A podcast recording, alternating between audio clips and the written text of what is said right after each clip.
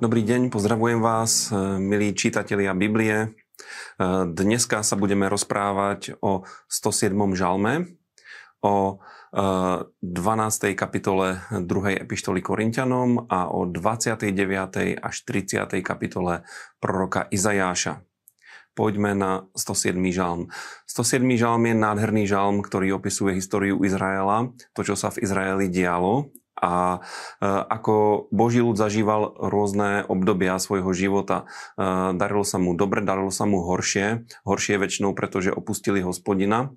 A potom, e, tak ako je tu napísané, vo svojom súžení volali k hospodinovi a on ich vytrhol z úzkosti.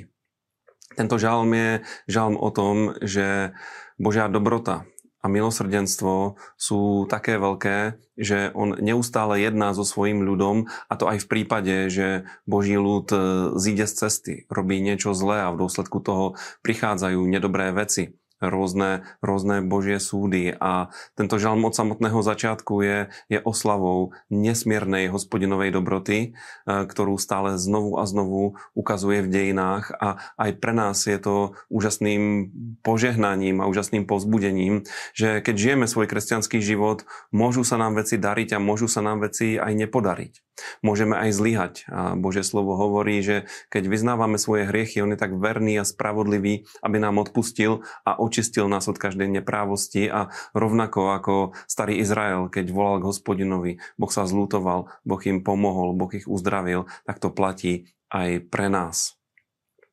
V 2. Korintianom 12. kapitole Apoštol Pavol obhajuje svoju službu.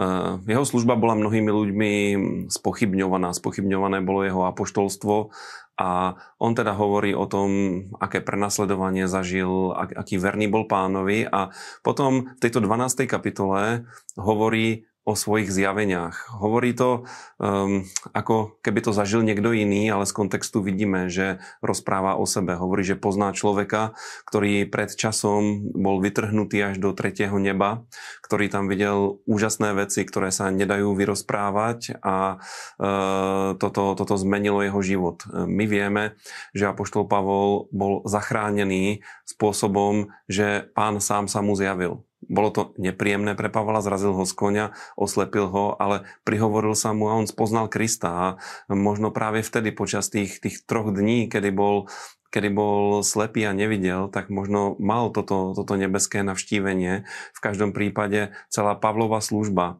e, vychádzala zo zjavenia. On viac razy hovorí o tom, že e, evanelium, ktoré káže, tak neprijal od ľudí, ale zjavil mu ho pán. E, Pavlova známosť, Pavlovo poznanie, Pavlovo porozumenie Božím pravdám bolo obrovské a dokonca tak obrovské, že tu v tejto 12. kapitole čítame, že aby sa Pavol príliš veľmi nepovyšoval a nevystatoval, tak mu bol daný do tela osteň o tom ostňu je napísané, že to bol satanov posol, alebo satanov aniel, ako sa píše v starších prekladoch, bol mu daný do tela a tento osteň udieral Pavla, spôsoboval mu komplikácie a Pavol hovorí, že až trikrát prosil pána, aby to odišlo od neho a Božou odpoveďou e, bolo to, že Boh mu povedal, stačí ti uh, moja milosť. A uh, ľudia si kladú otázku, čo bolo uh, tý, týmto, týmto ostňom a rôznym spôsobom špekulujú. V každom prípade bola to nejaká komplikácia, ktorú Boh dovolil, aby prišla do jeho života, ale Boh mu nehovorí, že ho neuzdraví alebo že mu nepomôže,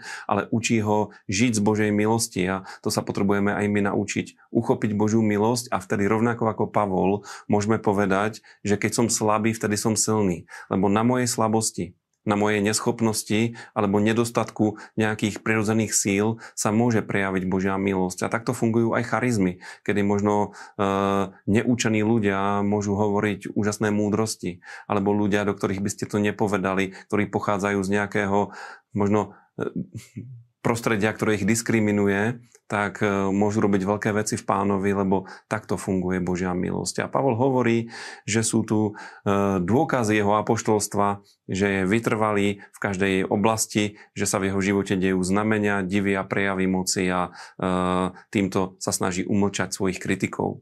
Rýchlo poďme na 29. a 30. kapitolu Izajáša. je tu proroctvo o obliehaní Jeruzaléma, ku ktorému raz dôjde. Izajáš hovorí o tom, že Izraelci sú duchovne slepí, že sú ľudom, ktorí ho uctievajú perami, ale ich srdce je ďaleko od hospodina. Toto je príklad prázdneho náboženstva, pred ktorým nás varuje Biblia. A e, je treba, aby sme si aj my dali pozor, aby predovšetkým naša viera nebola záležitosťou rečí, ale aby bola záležitosťou stavu nášho srdca. Ak je naše srdce blízko pri pánovi, tak z plnosti srdca hovoria ústa, my ho chválime, my sa modlíme, my o ňom svedčíme a nemusíme sa na nič hrať a toto je niečo, po čom pán túží a čo prináša do života človeka veľké požehnanie. Takže nech sú naše srdcia blízko pri pánovi, meniť naše srdcia nám pomáha aj čítanie Božieho slova, tak vás pozbudzujem, čítajme, vydržme, už máme viac ako polovicu Biblie za sebou a do konca roka ju prečítame celú. Nech vás v tom pán žehná.